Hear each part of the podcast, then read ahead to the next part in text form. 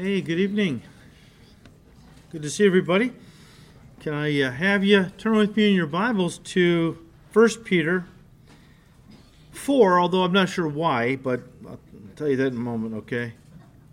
We've uh, actually, we're in 1 Peter, and uh, we got as far as chapter 10, uh, excuse me, chapter 4, verse 10, and we used it as kind of a springboard to launch us into a, into a, a, uh, a study on the gifts of the Holy Spirit because verse 10 reads, As each one has received a gift, minister it to one another as good stewards of the manifold grace of God. So Peter talks about spiritual gifts and uh, tells us that we have received a gift, all of us, and we are to use it.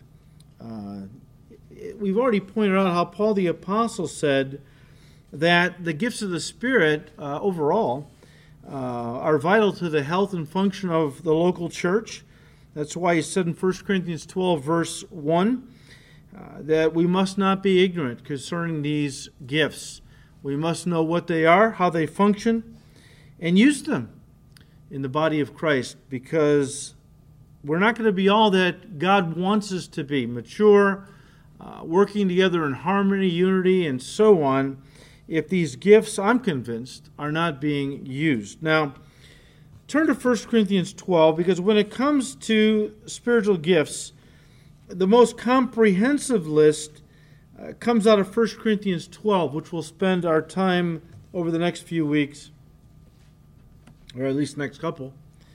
Uh, but starting in verse 8, we read, where Paul said, Now, for to one is given the word of wisdom. He's talking about how these gifts are given to different Christians. How, uh, for to one is given the word of wisdom through the Spirit, to another the word of knowledge through the same Spirit, to another faith by the same Spirit, to another gifts of healings by the same Spirit, to another the working of miracles, to another prophecy, to another discerning of spirits, to another different kinds of tongues to another to another the interpretation of tongues. Now, as we said last time, this is not an exhaustive list, list of the gifts of the Holy Spirit, because in verse 28 of 1 Corinthians 12, he adds a couple more helps and administrations. And then in Romans 12, verses 7 and 8, he adds um, a few more ministry, teaching, exhortation, giving, gift of leadership, gift of mercy. Now, Peter mentions two of the gifts here in chapter 4, verse 11, that Paul mentions in Romans 12, verses 6 to 8. They kind of overlap with a couple of these. They both mention the gift of speaking, which would include uh, any speaking done in ministry, which would be sharing the gospel, so evangelism, uh, or uh, teaching, whether it's a pastor or uh, just somebody teaching a small group or uh, you know children in the children's church uh, the gift of speaking and then the gift of ministry i think which is a broad gift but uh, it just simply means service. Now we're all called to be servants but um, it seems like some have a special calling. I would think these then fall into the office of deacons uh, because um, diakonos, the word we get our word deacon from, is the same word here used in the Greek, servant. So some people have actually been called to be official servants in the church, again, deacons. Um, but the important thing to remember, guys, about spiritual gifts that we talked about last time look, they're not toys to play with, they're tools to work with. They are definitely not given for our entertainment. Some churches seem to feel uh, they are, okay? And it's all about using the gifts to entertain and uh, the body of Christ. No, that's not what they're there for, and they're not to be flaunted. Uh, these gifts are not to be flaunted uh, to show others how spiritual we are. They're tools to build up the body of Christ. Now, last week in our study, uh, we studied the, the first two gifts in 1 Corinthians 12 the gift of the word of wisdom and the gift of the word of knowledge. Let me just, let me just review quickly. Uh, gift of the word of wisdom is a supernatural wisdom given by the Holy Spirit in a time of need to answer, listen, a question, to solve a problem, to diffuse a crisis. It is not a reservoir of wisdom you can draw from anytime you want, like, you know, Solomon had, uh, this is a pearl of wisdom given by the Holy Spirit for the moment. And we talked about that in, in length last week, so you can go online, listen to the study. The second one is the gift of the word of knowledge. Again, we're just reviewing. And this is a piece of information that is supernaturally revealed to you by the Holy Spirit. So it's um, a, revelation uh, of a, just a small piece of information. Uh, oftentimes, the Spirit of God will reveal something to you about someone. Maybe they're living in sin, like God revealed to Nathan the prophet about David. A whole year had passed from when he committed adultery with Bathsheba and then had her husband murdered. All right? He thought he had gotten away with it. Of course, he was miserable that entire year. You can read Psalm, what is it, 51 and Psalm 32. He was miserable, out of fellowship with God. And finally, God speaks to Nathan, the prophet, and tells Nathan what has gone on, and Dave, Nathan goes and confronts David. And that began the restoration process. Sometimes the Holy Spirit will reveal to you maybe a dirty little secret that somebody has, something that is not right, a sin that they're involved in or have committed.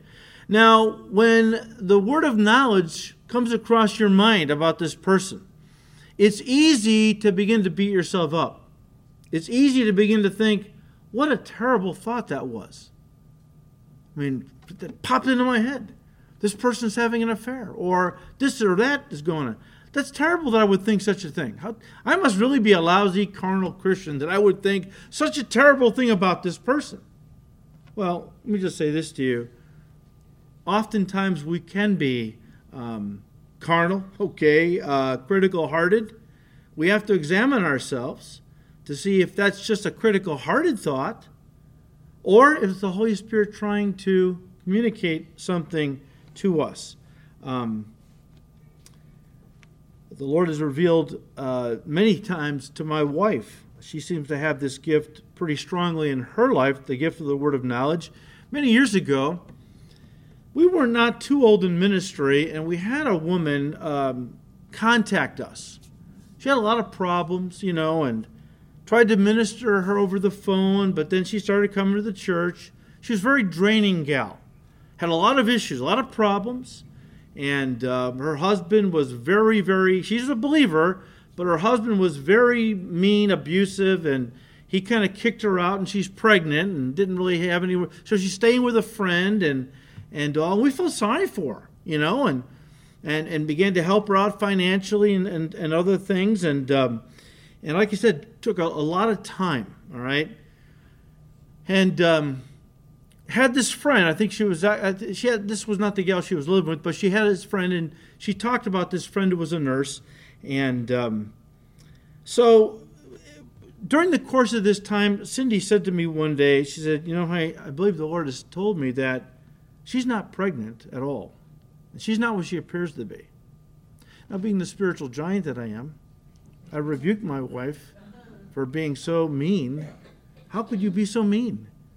pregnant woman needs our help, and you know you're you're saying she's a lie, lying to us, and so on and so forth. You know, um, but you know she's has really good discernment, and and and the gifts really work through her. This one gift in particular. So I think the way it worked, I was going back a long time ago. Um, I think I was able to track down her one friend's, who was a nurse, her number, and I called her, and I said, uh, I think Joanne was the girl's name. I said, um, "Hi, hi, I'm I'm uh, Pastor Ballmeyer, and uh, just wanted to call you. I've got a friend coming to our one of your friends coming to our church. Name is Joanne. Oh yeah, yeah, Joanne. How's she doing? Oh, she's doing okay. You know, we're trying to help her out. She's pregnant again, and her friend said, "She's what? Oh, she's pregnant. We're trying to help her out. You know, because how could she be pregnant? She had a hysterectomy three years ago." So I sat this woman down and confronted her, and sure enough, she was lying to us. She was lying, trying to get money. And, uh, you know, some people, they just prey on people who want to help you. And they, you know, they know churches are typical places where people can get help because, you know, we try to love people and so on. Um, the Lord over the years has revealed to me many times different things about uh, you know, stuff going on. I began to pray about it, and He would confirm eventually it was true. Um, you know, a lot of times uh, over the years, people would say, uh, I'd like to have a meeting with you uh, this week. Okay. The Lord would speak to my heart immediately, tell me what it was about. And I just start praying so that when the time came, I was prayed up, you know, and all. Um, one of the most dramatic stories that I've ever heard about the exercise, exercise of this gift came from a book I read by my pastor, Chuck Smith, called Living Water. In fact, Chuck had shared this story from the pulpit, so I knew about it. Then I, I read it again in, in, that book. It's a great book if you want to know about gifts of the Spirit. Uh, just practically speaking, Living Water. And uh, it was about a, uh, a woman that uh, was going to Chuck's church. She's a Korean gal and when uh, Korea was divided north and south after the end of the World, of World War II, the way the, the, the dividing line fell, her brother was in North Korea, she was in South Korea. Of course, he was stuck there. She was able to come and go, okay? But she had come to America eventually and gotten saved, and she started going to Pastor Chuck's church in Costa Mesa, California. Well, she really had a burden to reconnect with her brother but she hadn't talked to him in 40 years. 40 years. And so she came up one night after service and shared it with Pastor Chuck, and he said, Well, let's pray. Let's pray and just ask the Lord to, you know, work it out. So they prayed together. And as they were praying, the Lord, you know, this way this gift works, sometimes it's just an impression in your heart, just words, you know. Sometimes it's almost a visual thing, as we said last time. And as they're praying, the Lord flashed across her mind a telephone number. She called that number the next day, and her brother answered the phone. You can see how powerful these gifts can be if used properly in the ministry of the local church. That's why I say these are very powerful tools, not toys, but tools to build the body of Christ and minister and so on. All right? Well, that then brings us to the third gift mentioned by Paul in 1 Corinthians 12. He says, verse 9, to another faith by the same Spirit. Now, guys, I don't have to tell you how important faith is as a subject, how important it is to our Christianity. In fact, how important it is to the overall theme of the Bible. I mean, every book of the Bible talks about faith in some way, shape, or form.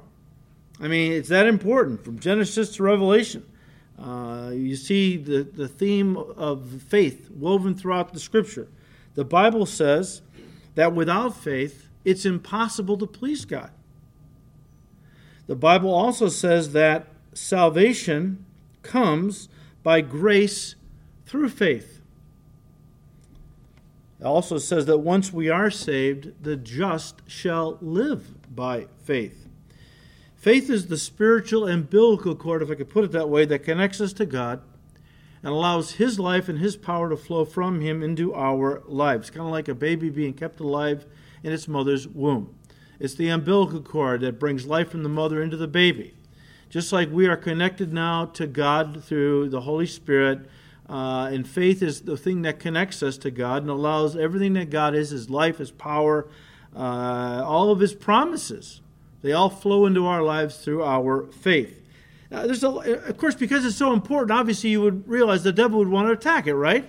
I mean, if that if faith is that critical to our walk and relationship to God, of course, the devil would want to torpedo it, pervert it in some way that it wouldn't we wouldn't understand true faith and we would not benefit from the kind of faith the Bible talks about that we need to have as we walk with the Lord. There's a lot of weird concepts about faith flo- uh, floating around out there. One of the most destructive ones is that faith is a force. Maybe you've heard this. Faith is a force, like the Star Wars force. May the force be with you. Some of these churches, it's kind of, it's kind of like what they're saying but that faith is a force that we can use to get things from God. Look, faith is not a power that we can use to play God. It's simple childlike trust in God, in His promises, His person, His power, and so on. Of course, the best definition of faith is the one that comes right out of the Word. Hebrews 11, chapter 1 says, Now faith is the substance of things hoped for, the evidence, some translations say the assurance of things not seen. The word substance, faith is the substance of things hoped for. The word substance there means title deed or ownership title deed or ownership. In other words, faith is believing that you've that you already own, very important, that you already own what God has promised in his word, even if you can't yet see it with your eyes or touch it with your hands. In other words, even if it's not in your possession at that moment. Because God has promised it to you. Then in your mind, faith says, it's already mine. I already own it, and I'm going to begin to praise God and thank Him for what He's going to do because He's promised that I don't see yet, that's what honors God. That's the kind of faith that honors God. The kind of faith that not only believes it has excitement and anticipation because God promised it, He never lies. I don't know how it's going to happen. I don't know how He's going to bring the money in to pay the rent this month or buy groceries or whatever it might be. Cindy and I lived by faith for many years. And like I told you guys, money was really tight. But every uh, every um, Sunday morning, I'd write our offering check to the Lord, and I wouldn't even look at the bills until Monday morning. I never let what the you know how well we can't give to God this week. We have all these bills. I you know what we operated under the principle, Lord, you get yours first. We're going to give to you, uh, you know, our offering, and let you work. You've promised to take care of our our physical needs okay, food and shelter and all that stuff. I'm not going to worry about that. We're just going to write you our offering check and then let you worry about the rest. And, uh, you know, a lot of times I can only pay partial bill, but God always came through that. A lot of times we didn't know where this or that was coming from or money to fix the car, and we never asked people for money. That's, that's another thing. We just trusted God. And we thanked him for what he was going to do because we know he had promised to take care of us. We weren't being extravagant. Cars got to run if you, get, if you get to work and stuff. You're not. It's not an extravagance. Got to have food, right? These are not things that we were, you know, extravagant things. And God always came through. Um, so faith is believing you already own what God has promised in His Word, even if you can't yet see it with your eyes and touch it with your hands. Let me just say this, though. Make sure it is a clear promise from God's Word, not wishful thinking on your part. Some people believe that faith is writing your own ticket with God, whatever you want, just believe. Well, that's not really true. If it's connected to a promise of God, you could take it to the bank. Now, as I've said many times before, Sometimes God, He's so gracious, even if He hasn't promised you something specifically, He may give it to you. Like I told you before, how, you know, we were very short one Christmas, had no money. And um, forget about buying the kids, and they were little, buying the kids Christmas presents. But we just came to the Lord and said, Lord, you know, you haven't promised us that you were going to provide Christmas gifts. Okay? I mean, you haven't promised that. So I'm not leaning on a promise. I'm just making a request. If it's if it would be, you know, you find it in your heart to provide a little money for gifts this year for the kids. Not, not only did he do that, I remember looking back at the end of the month, all the bills had been paid. He gave us a wonderful Christmas. You know, God is so good to us. Sometimes He'll give you what you want, even though you don't need it. But I can't but that's not something I can say, well, God, you told me, you promised. No, I can't do that with that kind of thing. But our God is very gracious, right? Let me just say this true faith believes without seeing. And again, if you really believe, you're going to be enthusiastic about what God's going to do. Okay? I mean, that's part of it, isn't it? If you really, if, if a very dear friend I'm talking a very dear friend, knew you were having um, car problems. In fact, your car was in the shop and you got the bill, and uh, you had to have uh, a thousand dollars to go get it. And you didn't have anything. And a good friend found out about it and said, I heard about your car troubles. I'm going to mail you a check tomorrow to cover it. Think you'd be dancing around a little bit, thanking God, you know? I mean, you know, why aren't we dancing around when God promises us something that we haven't gotten yet? We dance around a friend says, I'm going to mail you a check tomorrow. You know? Why, why? Yet, when it comes to God's promises, we, we doubt. We, well, okay, well, all right, Lord, are you? Okay, are you? And that kind of thing. Um, if you really believe God's going to take care of it, there should be that joy, that enthusiasm, that anticipation, and so on. Now, guys, practical everyday faith in God, the just shall live by faith kind of faith, is not what Paul was referring to when he talked about the gift of faith in 1 Corinthians 12, verse 9. Listen, the gift of faith is a supernatural infusion of faith given to you by the Holy Spirit that suddenly comes upon you and causes you to believe without a doubt. It's very interesting. Without a doubt that God is going to work a miracle, bring about a healing, provide a need, or work in some way as the situation calls for. I've experienced this. I can't tell you a lot, but I have experienced it. Where God just laid it on my heart the faith that something was going to happen. You know, talk about whatever it might be. Somebody's going to get healed. Okay, I uh, prayed for them, and as I'm praying, God laid it on my heart. They're going to, they're going to be healed. And, and by the way, God will often couple the gift of faith with a miracle or a healing or something like that. It's just amazing. It's it's faith that comes upon you, and you you just have total confidence. There's no doubting. It's just it's a, it's an interesting feeling. You just know it's going to happen. That's that's a gift of faith. That is a gift of faith uh, that God just puts upon you for that moment. Uh, again, it's a special temporary supernatural giving of faith by the Holy Spirit that allows you to be a channel through which the power of God can flow. Again, and that, that's a great book, Living Water. And so I was, you know, remember reading it and reminding myself of some of these stories that Pastor Chuck was uh, talked about. But one of those that comes to mind with regard to this gift was uh, one day after church. I think it was a midweek service. So the service is over people are still milling about and you know standing in line to talk to Chuck or maybe get him to pray over them. And a family wheels up the the grandchildren who are you know adults of course wheel up their grandfather in this wheelchair. They get up to Chuck and they said, uh, "Pastor Chuck, can you pray for our grandfather?" Okay, and so Chuck lays his hands on this gentleman and begins to pray over him. And then and, and then he says he ends the purpose and in Jesus' name, rise up and walk. Grabs him by the arm, pulls him out of the wheelchair. The guy stands. He starts to walk and then he starts to run around the sanctuary, and the family is going berserk with joy. And they said, We only wanted you to pray for his cold. He's got a cold.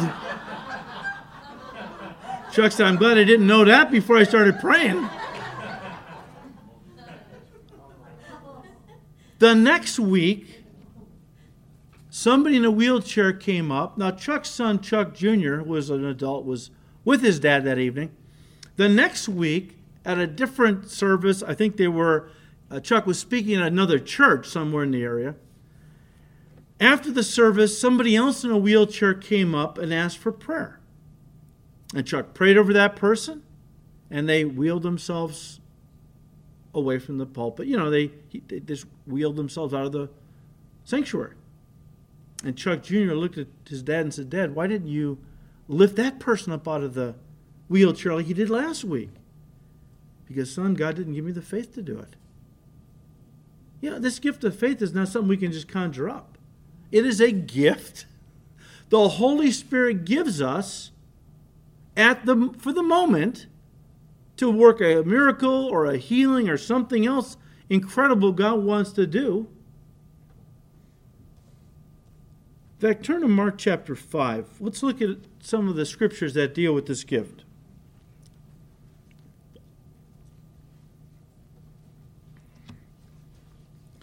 Mark 5, verse 21.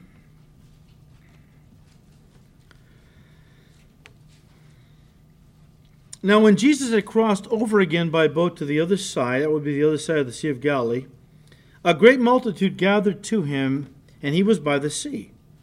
And behold, one of the rulers of the synagogue came, Jairus by name. And when he saw him, he fell at his feet and begged him earnestly, saying, My little daughter lies at the point of death. Come and lay your hands on her, that she may be healed, and she will live. So Jesus went with him, and a great multitude followed him and thronged him. Now, a certain woman had a flow of blood 12 years. 12 years. She was hemorrhaging, okay?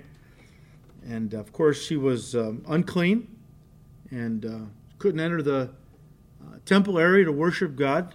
Uh, the law said any, any woman during her monthly uh, cycle, uh, any flow of blood, uh, she was defiled until the flow of blood had stopped, and then she had like a two week or two month period where she had to be cleansed. I forgot exactly. But all right, so this gal had been out of fellowship with God for 12 years, about the same time that uh, Jairus' daughter had been born and lived.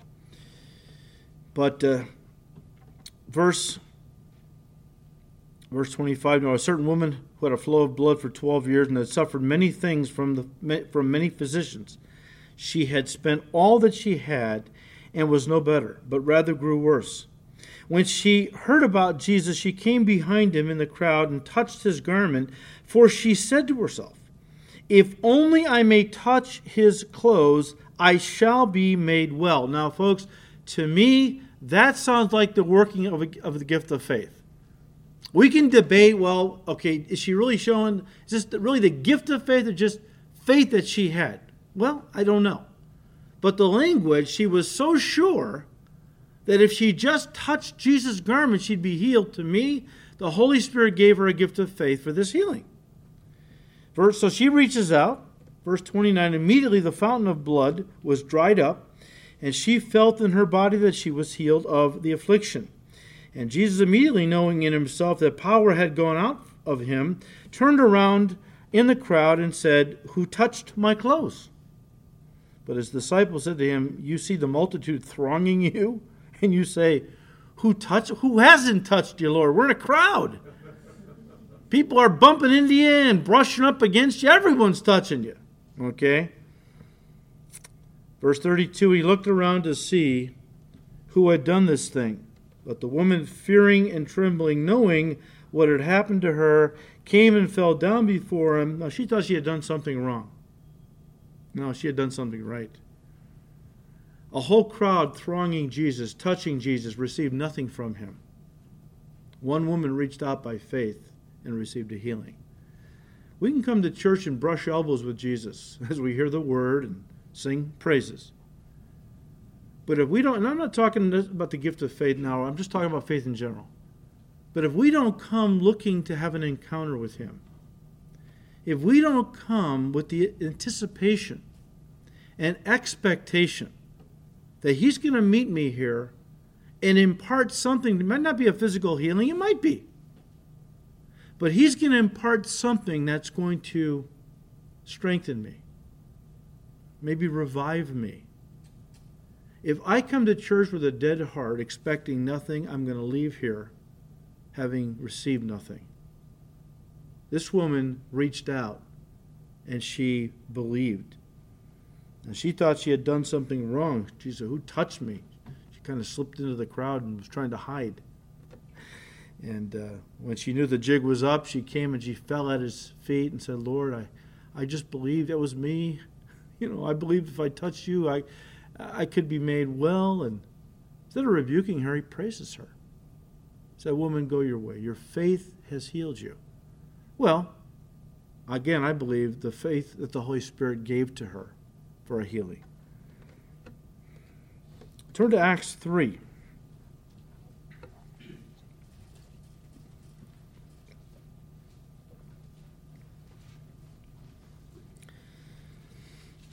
In Acts chapter 3, verse 1, we read Now Peter and John went up together to the temple at the hour of prayer, the ninth hour, that'd be nine in the, nine in the morning. I think they met three times during the day for prayer 9, 12, and 3. I think that was how it went. Um, anyways, it's the, it's the third hour of the day. It's not. It's nine o'clock in the morning, and um, uh, or it's the ninth hour, I should say. Uh, I'm sorry, the ninth hour will be three in the afternoon. So uh, it's in the afternoon now. I'm thinking of Acts two, when the crowd was there in the morning. Peter gave his sermon uh, at 9 a.m. But anyways. Peter and John went up together to the temple at the hour of prayer, three in the afternoon, and a certain man lame from his mother's womb was carried, whom they laid daily at the gate of the temple, which is called Beautiful, to ask alms of those who entered the temple. So he was crippled, he couldn't work. Uh, he de- depended on the generosity of others to live, to survive. An alm was a gift the, of money to the poor. In verse 4, and fixing his eyes on him with John, with John, Peter said to this man, Look at us. So he gave them his attention, expecting to receive something from them, some money. And immediately, uh, in the, Peter said, verse 6, Silver and gold I do not have, but what I do have I give to you.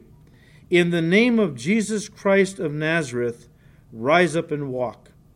And he took him by the right hand and lifted him up, and immediately his feet and ankle bones were received strength. Luke is writing this Luke is a doctor. He actually uses medical terminology to describe this, the healing of this man's ankles uh, and his bones. Oh, and by the way, many centuries later, um,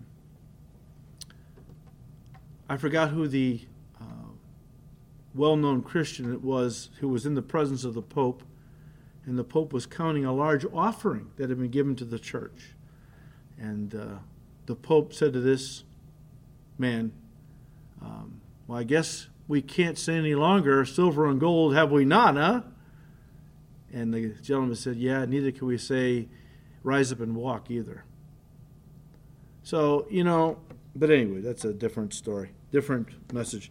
Um, so this guy received strength, and verse 8 uh, he leaping up stood and walked and entered the temple with them, walking, leaping, and praising God. Now, here, and I want you to be sensitive to this. In the first story, God gave this woman a gift of faith to be healed. Here, he gives the one that's going to be doing the healing through the Holy Spirit the gift. Peter received the gift of faith to believe and heal this lame man.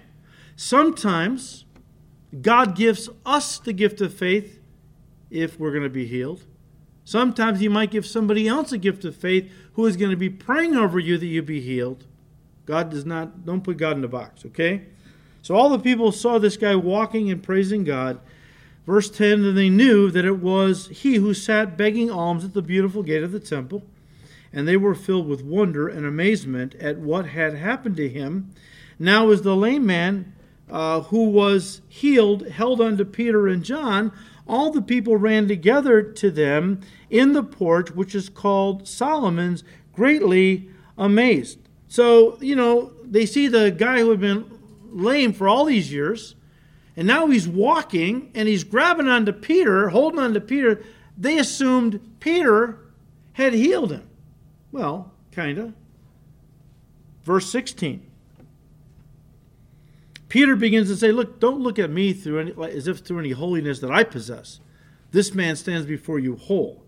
Um, verse 16, uh, and his name, through faith in his name, has, uh, about Jesus now, uh, has made this man strong, whom you see and know. Yes, the faith which comes through him has given him this perfect soundness in the presence of you all. And I believe what Peter is saying is that the Holy Spirit, in Jesus' name, had given Peter a gift of faith to believe that the Lord was going to work a miracle and heal this guy or a healing.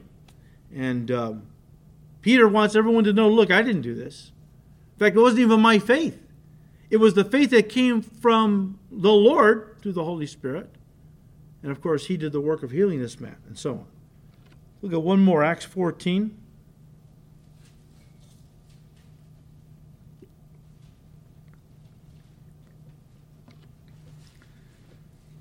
In Acts 14, starting with verse 8, It says in, in uh, Lystra, a certain man without strength in his feet was sitting, a cripple from his mother's womb, who had never walked. This man heard Paul speaking. Paul, observing him intently and seeing that he had faith to be healed, interesting, said with a loud voice, Stand up straight on your feet. And he leaped and walked. Now, guys, here you see three gifts of the Spirit in operation at the same time.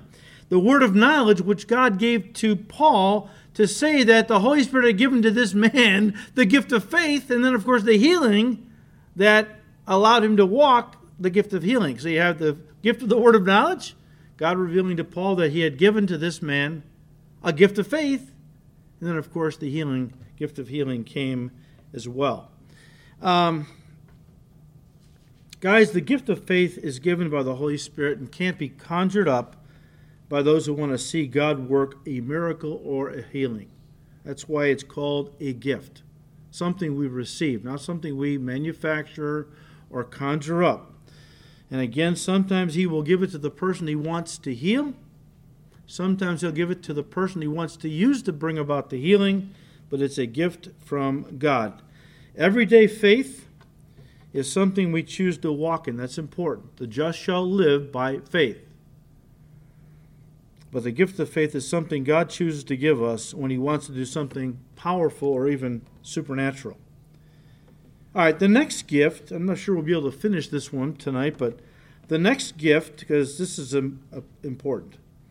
Uh, the next gift Paul mentions in verse 9 of 1 Corinthians 12 is one of the most popular, I think it's the most popular, and at the same time the most controversial of all the gifts of the Holy Spirit, the gift of healing.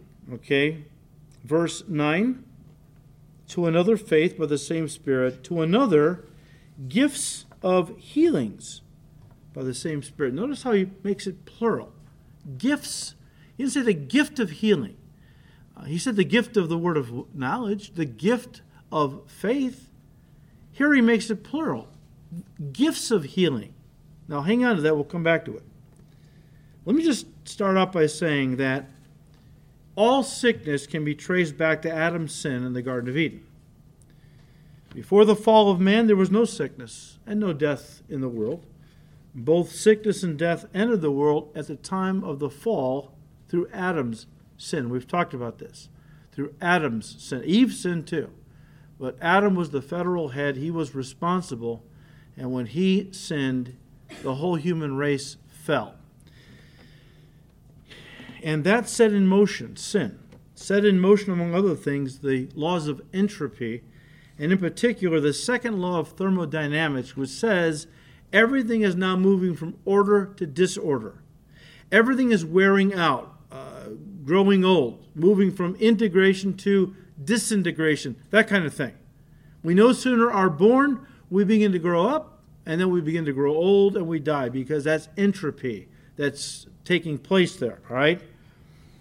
God stated this law in um, Genesis 2, verse 17, when he said, But of the tree of the knowledge of good and evil you shall not eat, for in the day that you eat of it you shall surely die. But the Hebrew reads, Dying you will surely die.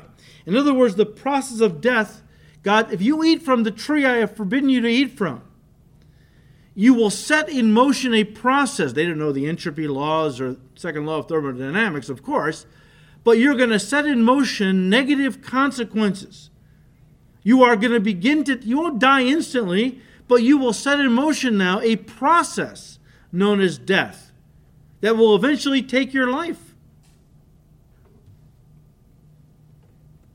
Guys, even though all sickness is ultimately the result of sin, I don't believe that all sickness today is directly related to sin. You remember in John 9, uh, Jesus came across a man who was born blind. And the first thing his disciples asked him was, What caused this man to be born blind?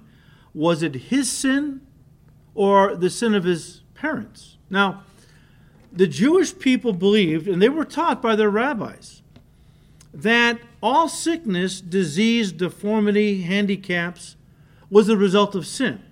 Okay?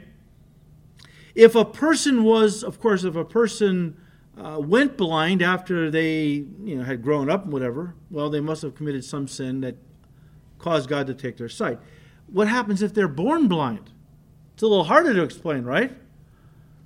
So they believed that either their parents sinned in some way, causing God to judge the child, like when David and Bathsheba committed adultery and she got pregnant and God killed the child, remember? Say, how terrible. Why would God kill an innocent baby? Well, God wanted to take the baby home to be with him. He didn't want David and Bathsheba to enjoy this child since they conceived this child out of sin. Children are a blessing. Why would God allow, you know, and that was a unique situation. Not that God does that with everybody, thank God. But he took this child home so that David and Bathsheba would not enjoy this child. And that wasn't punishing the baby because the baby went right into the presence of God where there's no sickness, no death, no hunger, no sorrow, no pain. You know, going right from, you know, being born and like you're, you know, a few days old, going right into God's presence, that's glory. That's not, uh, that's not uh, um, hurting the baby, okay? But they believe that either the parents did something that caused the judgment of God to come upon the child, or that they believed in something called prenatal sin where the baby could actually sin in its mother's womb, causing it to be born blind or handicapped in some way. Now, this is what's called pushing a bad theology to an extreme. I mean, come on. I've heard people, instead of just saying, you know what, this doctrine I've clung to is stupid. And God has finally showed me it's stupid. I'm going to get rid of it. No, they hold it even tighter and have to ju- have to weave this whole thing of justification where it's really bizarre. Okay? And Jesus said, Neither him nor his parents have sinned. Now, hang on to that. I want to come back to it and quote the full verse in a moment. But all sickness can be traced back to Adam's sin. But not everyone who is sick at any given time in the world is sick because they've sinned. Okay, we're all sinners. But if you're thinking, well, they did something uh, like Job's friends kept trying to tell him, well, don't tell us you haven't done something really horrible, Job, because if you you're sick, look at how look at how you look. Look at what God's allowed to happen to you. This is this is big sin stuff, man. You look terrible. God doesn't judge somebody like this unless they've really committed some heinous sin. That, that's where they were coming from all we're all sinners, but you know there are people who are sick through really no fault of their own.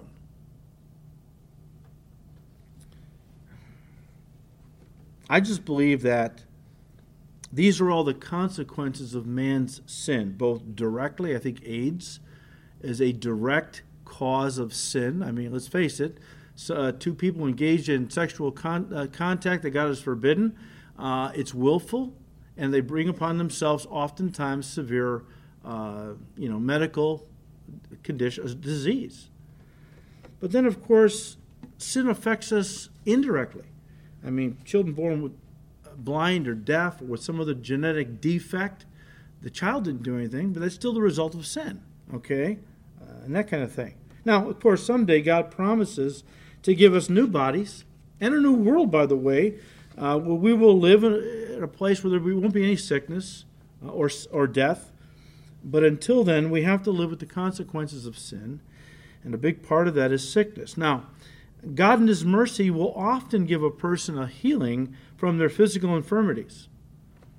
I believe that all healing, listen, all healing comes from God, not only the supernatural variety, but also healing through natural means, which would include going to a physician or a hospital to receive medical care. Uh, I'll just read this to you. You can write it down. Psalm 103, verses 2 and 3. Listen to what it says Bless the Lord, O my soul, and forget not all his benefits, who forgives all your iniquities, who heals all your diseases. Now, look, I thank God for doctors, but they can only do so much. Do you realize that doctors can't really heal anybody? Do you, do you know that? Doctors can't really heal anybody. All they can do, and thank God for it, all they can do is provide an environment where healing can take place. Like if you break your arm, they can set it, they can't knit the bones together, they can't, you know, heal it, but they can provide an environment where healing can take place. And that goes for anything that you go to a physician or to the hospital, uh, you've got a disease, okay, and, and so on and so forth. All right, I thank God for doctors though, uh, because our lives would be a lot tougher without them, okay. But um, it is always God who heals us, okay. Whether He does it supernaturally or does it more through natural means, like again going to medical, uh, uh, you know, procedures and, and things, He alone heals us, okay. Now, just as a little side note, I, I do believe we have a part in good health we have a part in good health. In fact, Exodus 15, uh, verse 26, God said, If you diligently heed the, the voice of the Lord your God, and do what is right in his sight, give ear to his commandments, and keep all his statutes, I will put none of the disease on you which I brought on the Egyptians, for I am the Lord who heals you. No doubt God was pointing to the dietary, uh, the things that the Egyptians ate um, a lot of them created disease or brought disease, like the uh, shellfish and things, or pork contains trichinosis many times. All right, and so God was saying, if you obey my commandments, and was, I'm convinced He had the dietary commandments in mind when He said this. If you eat what I have told you to eat and stay away from what I've told you not to eat, then I won't allow any of the diseases that came upon the Egyptians to come upon you. So obviously, we have a responsibility, is my point, to uh, eat right um, if we're going to remain healthy. All right? But tonight, of course, guys, we're looking at supernatural healings.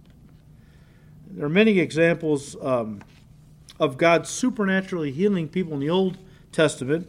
Uh, one example that comes to mind, you have to turn there, we won't have you look at it tonight, but out of 2 Kings 5, verses 1 to 19, remember Naaman the Syrian. Remember Naaman the Syrian. Uh, he had leprosy, but he had a little slave girl who was a Hebrew. And she told her master, Naaman's wife, if my master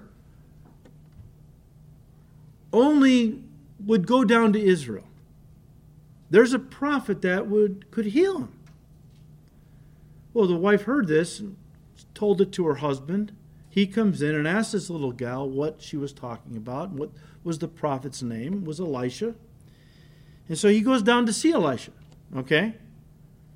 And remember the story? He all the way down. Now he's a captain in the Syrian army. He's used to people falling all over him with respect and all kinds of things. So he comes to the prophet's house, knocks on the door, and the prophet sent his servant, didn't even invite the guy in.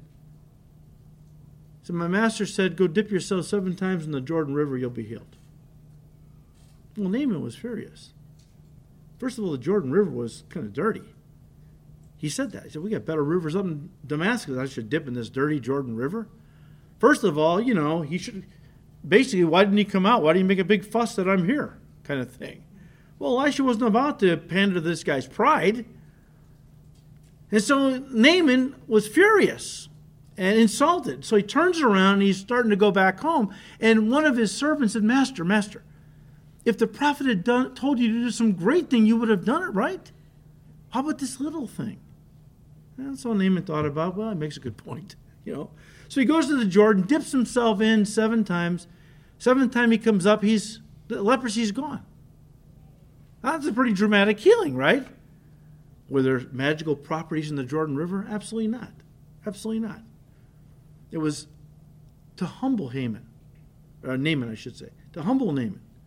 Uh, you know, dipping your. It's what Paul would later call the foolishness of God, which is wiser than men. When God tells us to do something to our physical, to our flesh, sounds kind of stupid, you know. Um, years ago, I went to uh, Bible college. And I wanted to take some practical courses that I, you know, it's in ministry four years by that time, and I thought, well, I don't really know how to do a message yet. I don't. I'm, I'm kind of winging it. Maybe I take a course in homiletics. Uh, hermeneutics would be good, the science of Bible interpretation, so I can I can understand these things. Know, just a few practical courses. Well, I took one of the courses on homiletics, which is how to uh, organize, how to outline and all uh, messages and, and studies and things. One of the one of the um, assignments was for each of us to take a cassette tape. see how far back that goes. A cassette tape from this box. Um, they were messages by the founder. Um, I forgot his name. Uh, never heard of him before. Founder of the school. What a great guy, though. I mean, just listen to this one teaching. I thought this guy's got a heart for God, right? So he talks about how he was. They had planned to go to Mexico, uh, like Tijuana or something, and just across the border, and uh, minister to Mexican people down there. And God spoke to him very clearly. Now listen to this. I'm really getting caught up. I forgot I was supposed to take notes outlining. I had to listen to it again because I got caught up in the story, you know. And the Lord told him before he went down to Mexico, he was to buy marbles. Said, Marbles? Lord, is that you up there? Is it marbles? What do I need marbles for? Go, go buy the marbles. They cross the border, they come to this little village. Kids are playing on the streets, you know, there's dirt poor. And God said, Russell, Russell Mead, Russell, take out your marbles and start playing with the kids. Look at the marbles, and of course the kids are giddy with joy because they, you know they're playing with rocks, old cans, you know, shiny, beautiful marbles, right? So all the kids gathered around and they're excited, having a ball. Well, this got the attention of the parents who started coming out of their houses to see this man who would come from America all the way down here to play marbles with our children. It opened the door for them to hear the gospel. I think like almost the whole village got one. He went back several. It opened the door and he kept going back. I think before it was all over, like the whole village had come to Christ. The foolishness of God. That's why we have to be listening to his voice. Did Russell receive a word of knowledge, a word of wisdom, a prophecy? I don't know. You tell me. All as I know is he obeyed the voice of God and God used it in a very powerful way. These gifts are important.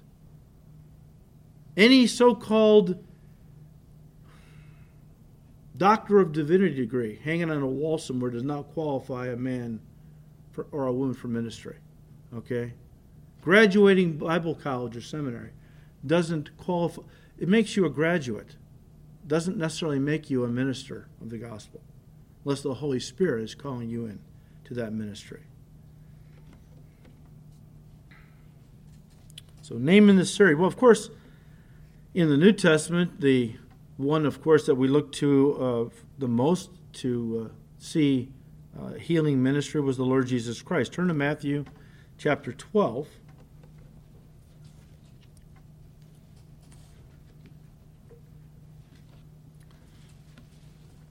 I want to just show you the ministry of Jesus just for a second here. Matthew 12, verse 15. At one point in the Lord's ministry, he withdrew from one place, and a great multitude followed him, and he healed how many? All. Healed all. And I imagine there was a lot of people. He healed them all. Chapter 8, Matthew 8, verse 14. Now, when Jesus, Jesus had come to Peter's house, he saw his wife's mother lying sick with a fever, so he touched her hand, and the fever left her, and she arose and served them. When evening had come, they brought to him many who were demon possessed, and he cast out the, the spirits with a word and healed all who were sick. This was one of the hallmarks of Jesus' ministry. Notice, uh, notice it said Jesus' ministry. Okay? Jesus had a unique ministry. In fact, we read Matthew 8, verse 17. He uh, work these miracles that it might be fulfilled, Matthew said, which was spoken by Isaiah the prophet, saying, He himself took our infirmities and bore our sicknesses. In other words, Matthew, if he's going to present Jesus Christ as the Messiah of Israel, he has got to show the Jewish people that he fulfills the Old Testament messianic prophecies about Messiah. And one of those was that Messiah, when he came, would heal the sick. Would heal the sick. That would be one of the signs that he was, in fact, this is the Messiah. That he would cause the blind to see, the lame to walk, he would heal the sick, and so on. All right? Jesus had a unique ministry. He was the Messiah. We read in John 14, verse 11, Jesus said to his disciples, Believe me that I am in the Father and the Father in me, or else, listen, believe me for the sake of the works themselves, for it is they that testify of me. Jesus had unique power. Now, listen, as God, he could have done all the miracles in his own power. That would have blown his mission because he had to avail himself of the same power we uh, have available to us, the Holy Spirit. So the Holy Spirit, when he was baptized in the Jordan, Spirit came upon him, and he anointed him and empowered him for the work now he would do as he began his public ministry. But Jesus only did what his Father commanded him to do. Every morning, uh, Mark 135 tells us he got up before the sun rose and he spent time with his father, and I'm assuming he got instructions for the day. Because he did some, some odd things. Uh, after he spent time with his father one morning, he leaves an area where revival is going like crazy. People are getting saved. He goes into a very, very small rural backwater area to minister. Why? Because the Father, the Spirit, directed him to leave this area and go there. Very in tune with his Father. And he only healed who the Father told him to heal. One of the classic examples of this, I'm getting ahead of myself, I think. Well, I'll say it to you now. One of the classic examples of this was in John 5. Remember the area of the pool of Bethesda? And uh, there were all kinds of people, some believe hundreds, around this pool area. And the way it worked was every so often an angel would appear and trouble the waters. And the first one who could make it down into the water after the angel had troubled him would be healed. And so Jesus walks into this area. Now, he could have healed hundreds. We've just read how he healed everyone in two different situations. But he walks into this place, hundreds of people laying around need to be healed, walks over to one guy touches him, heals him, guy gets up and leaves with Jesus.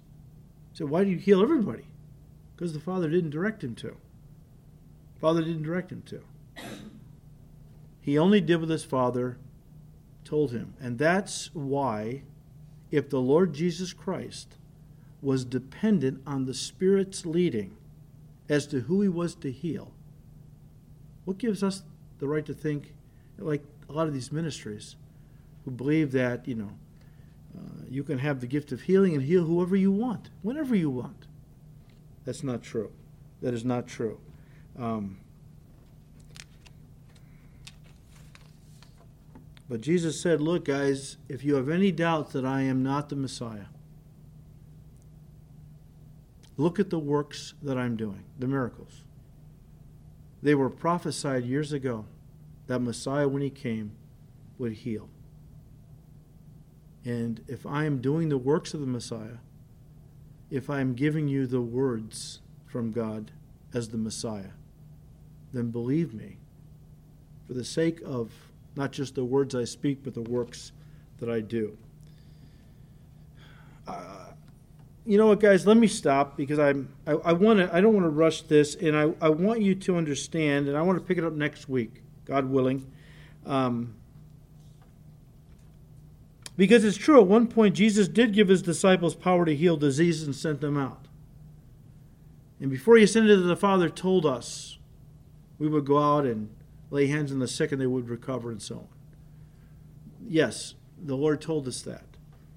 But you can't just pull one passage out of the Bible and use it as a standalone doctrine. You've got to see it in the light of all the other passages that relate to it, which is why we need to, you know, to take our time a little bit, and we'll finish the gift of the gifts of healings next time and move on. But um, just so you understand that that uh, uh, God still heals today, I'm convinced, and um, uses His church as instruments. But we'll see that a little more next time. Let's pray. Father, we thank you, Lord, for your word, and we thank you, Lord, for these gifts. Father, please work in our church that we'd be more open to the gifts, that we would use them, Lord, in an orderly way, uh, in a biblical way. That we wouldn't, Lord, allow them to be sources of entertainment or uh, badges of honor to see, show people how spiritual we are. But that, Lord, we would use them in the right way, led by your Spirit. Uh, that, Lord, the body of Christ would be built up here in our church, and we would be used by you in mighty ways for your glory. So, Lord, we ask you to keep blessing now our time uh, in, the, in this study of the gifts of the Spirit. We ask it all in Jesus' name. Amen.